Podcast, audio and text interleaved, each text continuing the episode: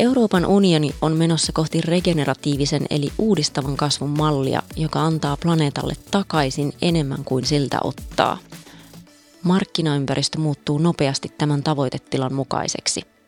Mutta mitä uudistava tarkoittaa yrityksille ja miksi yritysjohdon pitäisi olla tästä kiinnostunut? Tämä on Regenerative Business Podcast, jossa yhdessä huippuvieraiden kanssa pohdimme, valotamme, visioimme ja konkretisoimme, mitä uudistava tarkoittaa yrityksen eri toiminnoissa, johtamisesta strategiaan, arvoketjuun ja tuotepalveluportfolioon.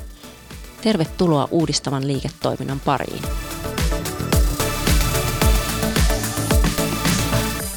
Mikään tuuli ei ole myötäinen sille, joka ei tiedä mihin satamaan on pyrkimässä totesi stoalainen filosofi Seneca aikoinaan. Suunnan määrittäminen on tietysti aivan ytimessä, kun puhutaan yritysstrategian rakentamisesta, mutta tässä uudistava kontekstissa lähdemme liikkeelle siitä, mikä on se tavoiteltava ja toivottava tulevaisuus, jota yritys on strategiallaan rakentamassa. Ja mitä tämä tarkoittaa käytännössä?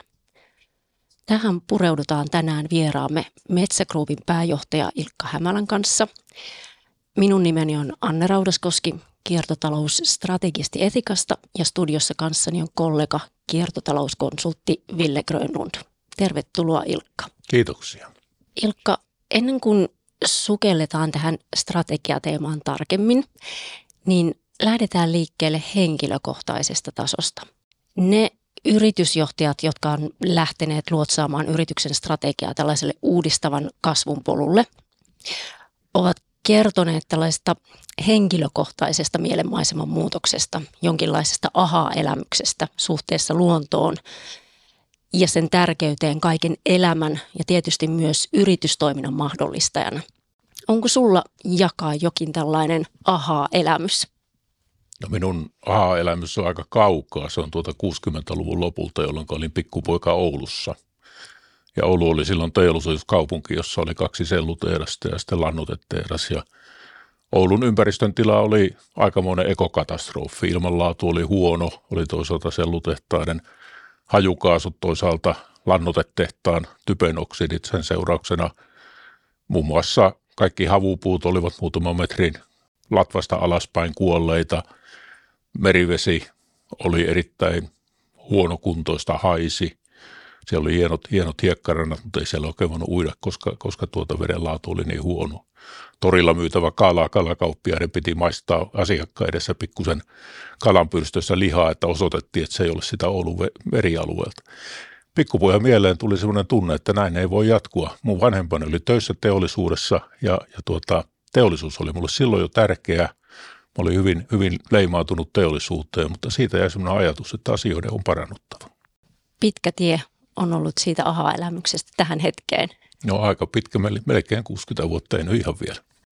Siirrytään sitten vielä Metsä Groupiin. Eli Metsä Grouphan uudisti hiljattain strategiset kestävyystavoitteet ja olette lähteneet uudistavan metsätalouden polulle miksi ja mitä, eli, eli miksi lähditte luomaan näitä tavoitteita ja toisaalta miten te määrittelette tämän uudistavan?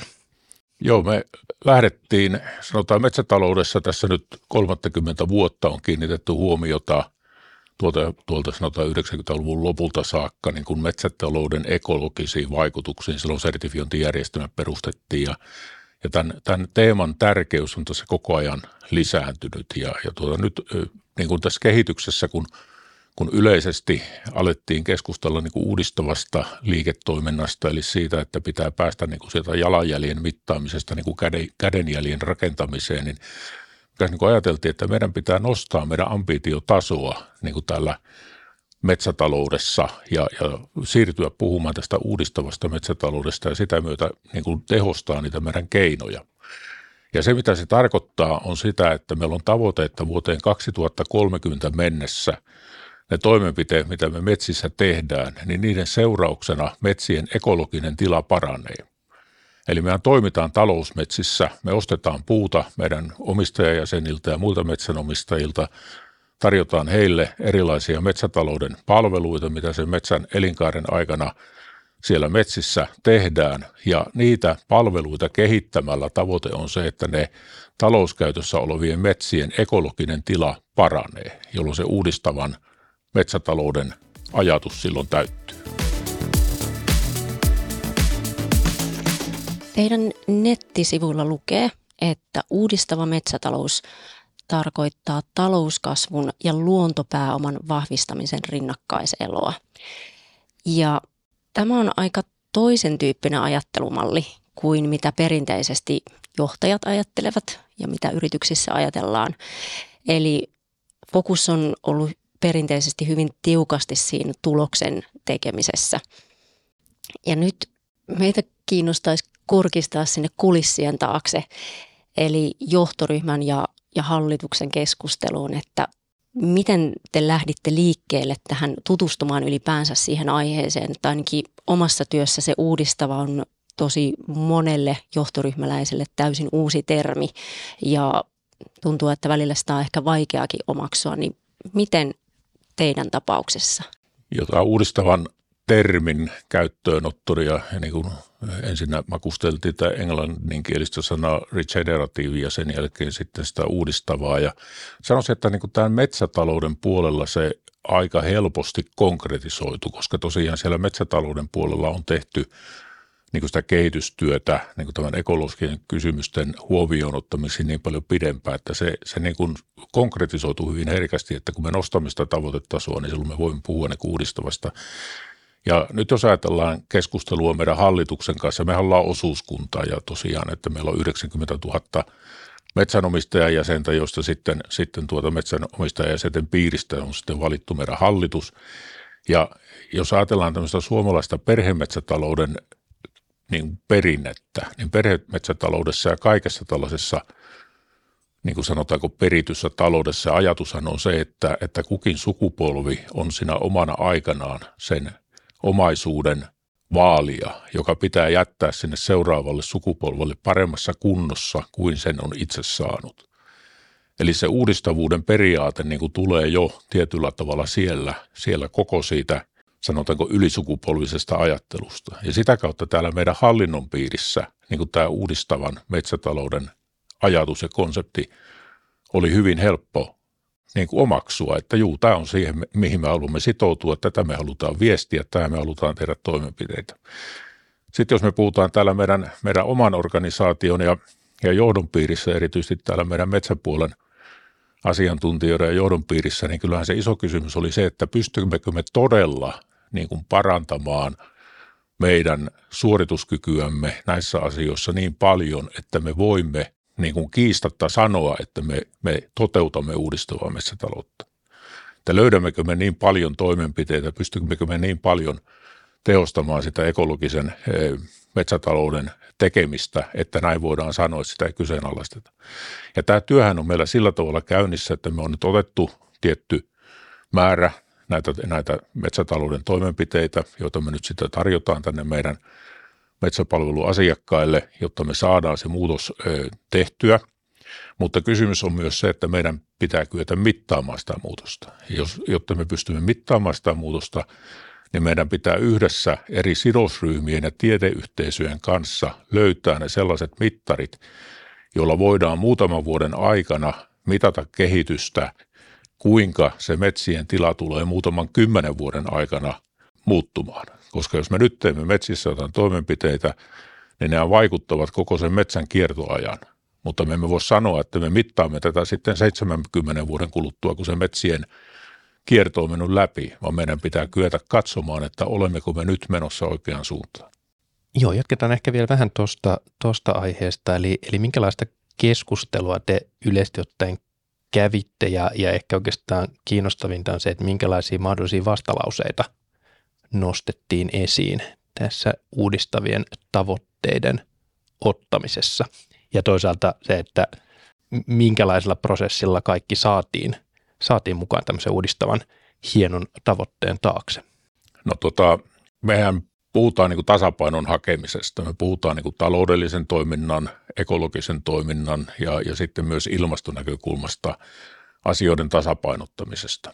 Ja, ja silloin se kysymys ehkä sanotaan semmoiset kyseenalaistavat kommentit tulivat siihen, että painotammeko me liikaa näitä ekologisia kysymyksiä. Ja, ja, ja sitten tietyllä tavalla, että täytyykö meidän niin kuin yrityksenä olla aktiivinen, niin aktiivinen kuin me haluamme olla, tuomaan näitä ekologisia näkökulmia esiin ja, ja kehittämään sitä puolta, vai täytyisikö meidän enemmän niin kuin keskittyä sen taloudellisen tuoton turvaamiseen. Mutta nyt tässä metsätalouden puolella, että jos me ajattelemme tosiaan nyt sitten sen metsän kierron yli, niin, niin sen ekologisuuden, terve, ekologisen terveyden ja monimuotoisuuden parantaminen ja turvaaminen ei ole pitkäjänteisesti ristiriidassa taloudellisten intressien kanssa. Koska me katsomme ilmastonmuutosta, katsotaan niitä vaikutuksia, mitä tulee kasvitautien kautta metsiin, meidän täytyy kehittää metsät ekologisesti monimuotoisemmiksi, jotta niillä on resilienssiä näitä tulevaisuuden tulevien vuosikymmenten haasteita kohtaan. Eli metsät tulevat kohtaamaan, että nyt kun uusia metsäalueita perustetaan, ne tulevat kohtaamaan sellaisia olosuhteita, joita me emme täysin pysty edes ennakoimaan tänä, tänä aikana. Me tiedämme vaan, että ne olosuhteet tulevat rajusti muuttumaan. Lämpö, keskilämpötilat tulevat muuttumaan, sadantamäärät tulevat muuttumaan, tuholaisten kasvitautien intensiteetti tulee muuttumaan ja kaikkeen tähän meidän täytyy niin kuin parantaa tätä ekologista monimuotoisuutta ja sitä kautta saada metsät niin kuin terveemmiksi. Eli, eli tämä tämmöinen pitkäjänteinen taloudellinen tuloksekkuus ja ekologinen parempi ympäristö ovat tässä ihan, ihan yhteneviä tavoitteita. Kun lähditte tätä prosessia viemään läpi, niin mitä kaikkea siihen liittyy? Oliko teillä esimerkiksi yhteisiä tilaisuuksia tai koulutuksia, että ikään kuin lähdetään luomaan se jaettu yhteinen näkemys tästä uudistava termistä? Joo, kyllä näin, näin nimenomaan oli. Eli, eli ensin lähdettiin niin kuin meidän asiantuntijoiden kanssa luomaan sellaista kuvaa, että mitä se uudistava termi meillä tarkoittaisi. Siis, siis konkretisoitiin johdon asiantuntijoiden kesken mahdollisimman konkreettiselle tasolle, että mitä tämä tarkoittaisi. Ja sen jälkeen lähdettiin sitten kommunikoimaan nimenomaan täällä tämän meidän, meidän jäsenkunnan kanssa tätä asiaa, että tosiaan niin kuin meillä niin kuin aikaisemmin mainitsin, että meidän hallinto muodostuu meidän osuuskunnan jäsenistä ja siitä sitten lähdettiin, että ensin keskustelut hallituksen kanssa, sen jälkeen hallintoneuvoston kanssa – sen jälkeen sitten meillä, meillä on tuota piiritoimikunnat ympäri maata, jossa on meidän, meidän omistajajäsenten edustukset. Keskusteltiin siellä, järjestettiin tämmöisiä metsäekologian tämmöisiä koulutusseminaareja kaikissa meidän piireissä, jotka tavoittivat suuruusluokkaa muutamia satoja ihmisiä. Sitten kun se kierros oli käyty läpi, niin sen jälkeen sitten järjestettiin eri alueilla tämmöisiä meidän omistajajäsenille yhteisiä seminaarikoulutustilaisuuksia, jossa me kohdattiin jo muutamia tuhansia ihmisiä. Ja, ja sitten jos ajattelee sitä, että meillä on 90 000 jäsentä ja jäsenten yleensä siellä niin kuin yhteistä perheen omistamaa metsäaluetta kohti, niin yksi henkilö voi olla jäsen, mutta siellä on useita henkilöitä niin kuin siihen metsään liittyneenä, niin meillä, meillä on vielä paljon enemmän niitä henkilöitä, jotka, jotka kuuluvat tähän meidän vaikutusalueeseen. Että että me on suoraan nyt kohdattu tämän asian kanssa niin kuin tuhansia ihmisiä ja välillisesti sitten toivottavasti kymmeniä tuhansia ihmisiä. Me viestitään sitten monikanavaisesti meidän, meidän tuota välineissä sekä firman sisällä että sitten tänne meidän jäsenistöönpä, että ulkoisesti, että mitä me olemme tekemässä. Ja, ja tämähän on niin kuin kehittyvä prosessi, että tähän ei ole nyt, että nyt on suunniteltu jotain ja nyt tätä implementoidaan, vaan nyt käydään mahdollisimman laajaa aktiivista vuorovaikutusta erilaisten sidosryhmien kanssa sekä sisäisten että ulkoisten sidosryhmien kanssa ja haetaan tähän asiaan niin uusia elementtejä, mitä me voidaan tähän tulla. Mutta kyllä se, koska mehän ei toimita niin kuin meidän yhtiön omissa metsissä, meillä ei ole omia metsiä. Meidän metsät on meidän osuuskunnan jäsenten metsiä. Me, me toimitamme palveluita heille. Eli, eli silloin meidän täytyy saada se halu hankkia niitä palveluita heräämään siellä jäsenistön piirissä. Ja sitä kautta sen tietoisuuden herättäminen, sen keskustelun käyminen, se, että miksi tämä on tarpeen, niin, niin se on hyvin tärkeää. Mutta niin kuin sanottu, niin sieltä on löytynyt ne sen taloudellisen ekologisen näkökulman yhdistävät tekijät, ja tämä viesti on sopinut erittäin hyvin tähän ylisukupolviseen ajatteluun suomalaisten metsien hoidosta. Toi on mahtava kuulla. Ja ylipäänsä ajattelen tästä niin tässähän koulutuksella on äärimmäisen tärkeä rooli. Jos mietin vaikka omaa sukupolvea, niin mä oon syntynyt 70-luvun alkupuolella, niin ei meillä ole opetettu koulussa systeemiajattelua. Et me opeteltiin kyllä lintujen nimiä ja puitten nimiä, mutta meillä ei opetettu sitä, että miten tämä ekosysteemi toimii ja miten me voidaan ikään kuin lähteä toimimaan osana luontoa. Ja tietysti sitten vielä yrityskontekstissa se, että luulen, että johtajuuskoulutuksessakaan ei ole sitä tullut ikään kuin, että se täytyy opetella uudestaan tai ikään kuin alusta alkaen, että hetkinen, että miten me voidaan toimia. Ja niin kuin sanoit, että te olette löytänyt ne, että missä talous ja ekologia kohtaa, mutta myös se ymmärrys siitä systeemistä, että miten me voidaan parantaa. Ja ikään kuin mä käytän usein tämmöistä kokonaisoptimointisanaa, mikä on kiertotaloudessa tosi tärkeä. Teidän koulutusprosessi kuulostaa tosi tosi fiksulta, että siellä on voitu käydä ikään kuin ne huolenaiheet ja, ja totta kai sitten se tietoisuuden nostaminen itsessään, tiedon lisääminen. Niin ja tämähän täytyy olla niin kuin tämän, tämän koulutuksen ja keskustelun niin kuin jatkuva prosessi, että meidän täytyy, täytyy uudestaan ja uudestaan niin kuin sanotaanko kehittyvällä sisällöllä niin kuin toistaa sitä ja käydä sitä, koska, koska tulee uusia ajatuksia, tulee uusia ihmisiä ja tämä, tämä on niin kuin kehittyvä asia. Että se, se meillä ehkä on se haaste niin kuin täällä, täällä yrityksen sisällä, että niin kuin ymmärretään, että tämä on, tämä on niin kuin jatkuva prosessi ja myös se viestintä ja koulutus ja keskustelu on niin kuin jatkuva prosessi. Mutta kyllähän tämä tässä, kun ajatellaan niin kuin tuon metsätaloudessakin, että meidän tosiaan niin kuin, että vähän karikoiden voi sanoa, että jos metsätaloutta on vähän niin kuin sen maanpinnan yläpuolelta niin kuin harjoitettu ja mietitty, niin nyt pitää mennä niin kuin vähän syvemmälle ja pitää mennä sanotaan, että jos on keskitytty sellaisiin asioihin, joita silmällä, silmällä pitää nähdä, niin nyt, nyt tuolta pitää mennä sellaisiin asioihin, joita ehkä näkee jo suurennuslasilla, että jos ei ihan mikroskooppia joka kerta tarvitse, mutta tietyllä tavalla juuri se, mikä mulla ainakin on tullut uutena asiana, vaikka nyt tietysti työuralla metsäasioiden kanssa olen paljon ollut tekemisissä, että esimerkiksi kuinka pitkät nämä niin kuin luonnon vasteajat on, että kun tehdään – jotain toimenpiteitä, jotka muuttavat niin kuin sen, sen tuota, metsäluonnon tilaa hy, hyvään tai hu, huonoon suuntaan, niin vaikka, vaikka niiden eliöiden elinkaari saattaa olla hyvinkin lyhyt, niin ennen kuin se vaste menee läpi siellä niin kuin ympäristössä suuntaan tai toiseen, niin se saattaakin kestää jopa kymmeniä vuosia. Tämä, tämä on niin kuin tietyllä tavalla minulle tullut niin kuin, niin kuin uutena, uutena tietona. Joo, juuri näin joka tietysti myös auttaa siinä palautumisessa. Jos ajatellaan, että jos jossain on tehty toimia, jotka on vieneet sitä ekologiaa huonoon suuntaan, niin kääntämällä se suunta, se palautuminen myös sitten, se palautumisvaste on siellä, siellä sitten vielä olemassa. Palataan vielä vähän tähän talouskasvun ja luontopääoman vahvistamisen rinnakkaiseloon.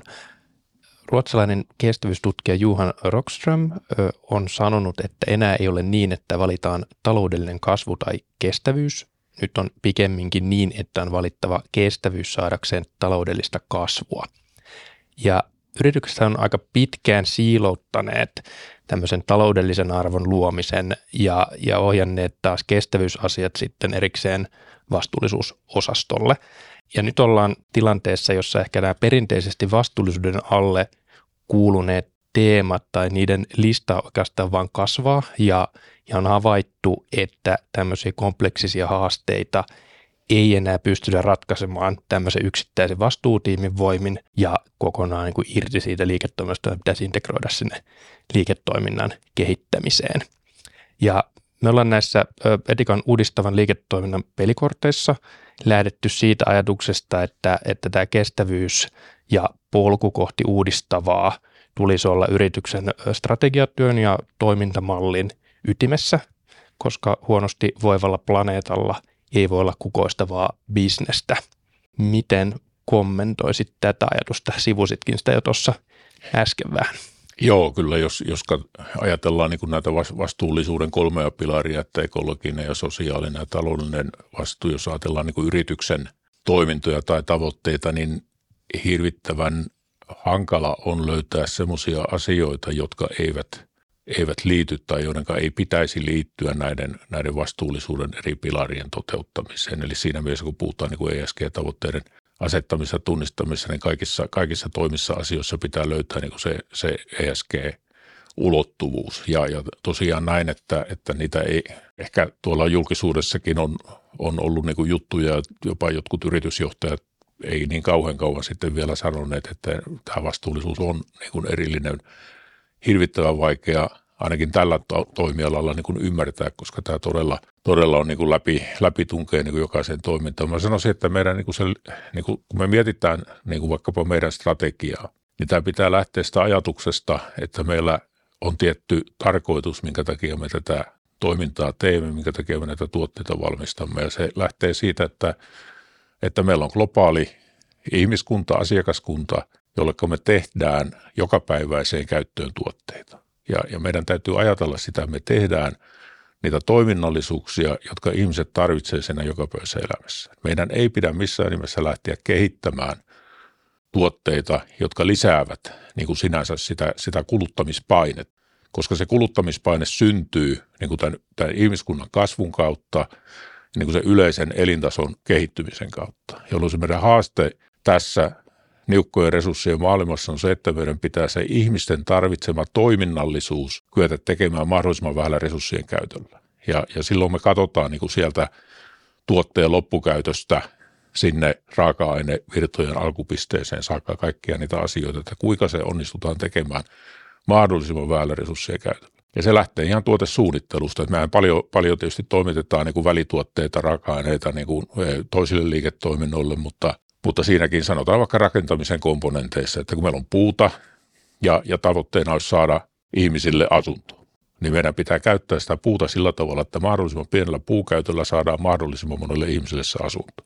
Jolloin meidän pitää suunnitella ne materiaalit sillä tavalla, että ne tarvittavat kuutiot ja neliöt syntyvät mahdollisimman pienellä materiaalikäytöllä ja sitten kun sitä materiaalia teollisesti käsitellään, niin se sitten erilaisia resursseja, niin kuin vaikkapa kemikaaleja tai, tai energiaa logistisia resursseja kuluttaa niin kuin mahdollisimman vähän. Että tämä on kaikissa meidän liiketoiminnoissa, se, se pitää olla aina se johtojänne, mikä on se funktionaalisuus, jota se ihminen siellä päivittäisessä elämässään tarvii, kuinka me voidaan vaikuttaa siihen, että se on mahdollisimman resurssitehokasta ja tehdään sen eteen töitä. Ja silloin kun me tämä saadaan toimimaan, niin sitten meillä on niin kuin pitkäaikaisesti kestävät hyvät edellytykset tehdä järkevää liiketoimintaa. Kuulostaa hienolta loogiselta ajatusnauhalta. Hei, me sivuttiin äsken mittareita ja mä sanoin, että palattaisiin niihin uudestaan, mutta onko jotain, mitä voit kertoa teidän Metsägruupin mittareista tässä uudistavassa metsätaloudessa? No me ollaan, me ollaan oltu tällä hetkellä niin kuin tässä meidän mittaroinnissa siinä, että me mittaamme suoritteita, eli me mittaamme, että kuinka paljon me on tehty siellä metsätaloudessa semmoisia toimenpiteitä, jotka johtavat meidän arvion mukaan siihen ekologisesti parimpaan metsäympäristöön. Eli me on mitattu sitä, että kuinka paljon metsissä on lahopuuta, kuinka paljon on jätetty suojatiekköitä, kuinka paljon on jätetty, jätetty tuota, niin kuin tämmöisiä harvoin esittyviä lehtipuita, kuinka isolla osalla meidän, meidän hakkualueista on, on tehty jatkuvan kasvatuksen menetelmillä operaatioita, eli mitataan niin kuin niitä toimenpiteiden määriä. Ja, ja se prosessi, mikä tällä hetkellä on käynnissä tosiaan, että sitten, sitten pitää mennä se seuraava. Että kun me vaikka jätetään tämmöisiä harvoin esiintyviä lehtipuita, eli siis korjaamme metsistä ainoastaan kuusta mäntyä ja koivua, ja, ja tuota sitten, sitten uutta haapaa, eli ei järjetä haapaa, niin 30 muuta suomalaista lehtipuuta jää sinne lajiketta, jotka taas on niin kuin biodiversiteetin monipuolistumisen lähtökohta. Mutta nyt me mittaamme sitä, että kuinka isolla osalla me näin on toimittu, mutta meidän pitää päästä mittaamaan siihen, että mitä se on vaikuttanut sitten, mitkä on niitä indikaattorilajeja, joita me voidaan niin kuin sitten mitata, jotka antaa sen ensimmäisen niin kuin vasteen, että miten asiat on kehittymässä. Että näitä me ollaan nyt niin kuin valitsemassa esimerkkinä. Mä olen selluinsinööri enkä biologi, että mä en ole hivenen, hivenen ohuella pohjalla tässä menee, mutta tämän tyyppisiä asioita. Tai jos, jos jätetään lahopuun määrää, niin mehän pystytään mittaamaan, että paljonko meillä on lahopuuta per hehtaari. Mutta sitten se sieltä myös, että mitkä on niitä indikaattorilajeja, joita meidän pitää nähdä, joita me pystytään sitten mittaamaan, että kuinka ne indikaattorilajit sitten etenevät. Ja sitä kautta saada se tieto, että okei, että nyt tämä toimii. Me aletaan tulla meidän keskustelun loppuun. Haluaisin vielä ihan meidän vihoviimeistä kysymystä kysyä tästä uudistava termistä laajemmin Metsä Groupin strategiassa. Että onko teillä ajatuksia ikään kuin nyt ujuttaa tämä kaikkeen, kaikkeen tekemiseen ja toimintaan ja, ja johtoryhmäkeskusteluihin? On, on kyllä ja, ja nimenomaan se, että pitää, tai kun minä olen koittanut sitä mietiskellä, niin täytyy vähän niin kuin lohkoa tätä toimintaa, että löytyy sellaisia lohkoja, jossa me voidaan todella konkreettisesti sanoa, että tässä se tapahtuu. Meillä on yksi sellainen hanke nyt käynnissä, jossa meillä on tarkoitus saada tämä meidän tehdasalueiden maankäyttö uudistavaksi. Eli meillä on 30 tehdasaluetta ympäri Eurooppaa, jossa tyypillisesti sinne on rakennettu erilaista teollista infrastruktuuria, rakennuksia ja sitten se ympäröivä maa siellä tehdasalueella on jätetty sitten semmoiseen tilaan, että se tukee sitä teollista käyttöä. Niin nyt me käydään läpi kaikki nämä meidän maa-alueet ja kehitetään niitä sillä tavalla, että ne tukeekin sitä alueellista biodiversiteettiä. Niin siinä on minusta semmoinen hyvä esimerkki siinä, että, että se verrattuna siihen aiempaan, eli siihen teolliseen maankäyttöön, niin me saavutetaan parempi lopputulema, jolloin tämä minusta täyttää niin kuin uudistavan toiminnan tavoitteet. Että, että, että mietitään näitä tämmöisiä kokonaisuuksia. Samaten jos uudistetaan jotain tuotantoprosesseja, tehtaita, niin se vaikutus, mikä kohdistuu ympäristöön, niin senä täytyy olla pienempi kuin sillä vanhalla, joka, joka on juuri se resurssitehokkuuden periaate. Ja tämmöistä me nyt on tehty ennenkin, mutta sitä pitää miettiä vähän niin kuin uusien ajatusten läpi tällä uudistavan termin kautta. Juuri näin. Eli ikään kuin zoomata ulospäin siitä, jos ennen mietittiin vain tehdasrakennusta, niin nyt katsotaan sitä laajempaa kokonaisuutta. Kyllä. Aivan. Hei, otetaan loppuun vielä tämmöinen muutaman kohdan evästys yritysjohtajille. Miten kannattaa lähteä liikkeelle luotsaamaan yritystä kohti uudistavaa toimintamallia? No ehkä näistä meidän kokemuksista voisi sanoa, että kannattaa miettiä, että mikä se oman yrityksen ja sen toiminnan niin kuin se lopputulema, se tarkoitus on. Niin kuin mä sanoin, että, että mitä meidän pitää saada aikaan siellä yritysten loppuasiakkaiden luona. Ja sitä kautta lähtee miettimään niitä lohkoja, missä se uudistuvuuden periaate voi toteutua. Ja sitten, sitten ainakin minulle sopii se, että mä olen käytännönläheinen ihminen, että lähdetään niin kuin konkretisoimaan, että niin kuin sanotaan semmoinen, semmoinen ylätasolla termien viljely ei kauhean pitkälle vie, että pitää löytää niitä konkreettisia esimerkkejä sieltä niin kuin peruna kerrallaan lähteä, lähteä keräämään sitä, sitä konkretiaa, mitä lähdetään niin kuin tekemään ja sitä, että muutos lähtee niin kuin itsestä. Ei tarvitse odottaa ja sanoa, että, että kun joku tekisi, poliitikko tekisi sitä, virkamies tekisi tätä, kilpailija tekisi tuota.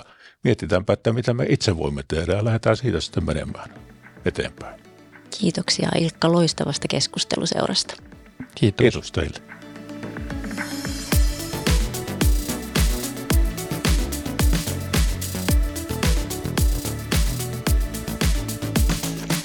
Olet kuunnellut Regenerative Business podcastia, joka auttaa yritysjohtoa navigoimaan markkinaympäristön muutoksessa kohti uudistavaa kiertotaloutta.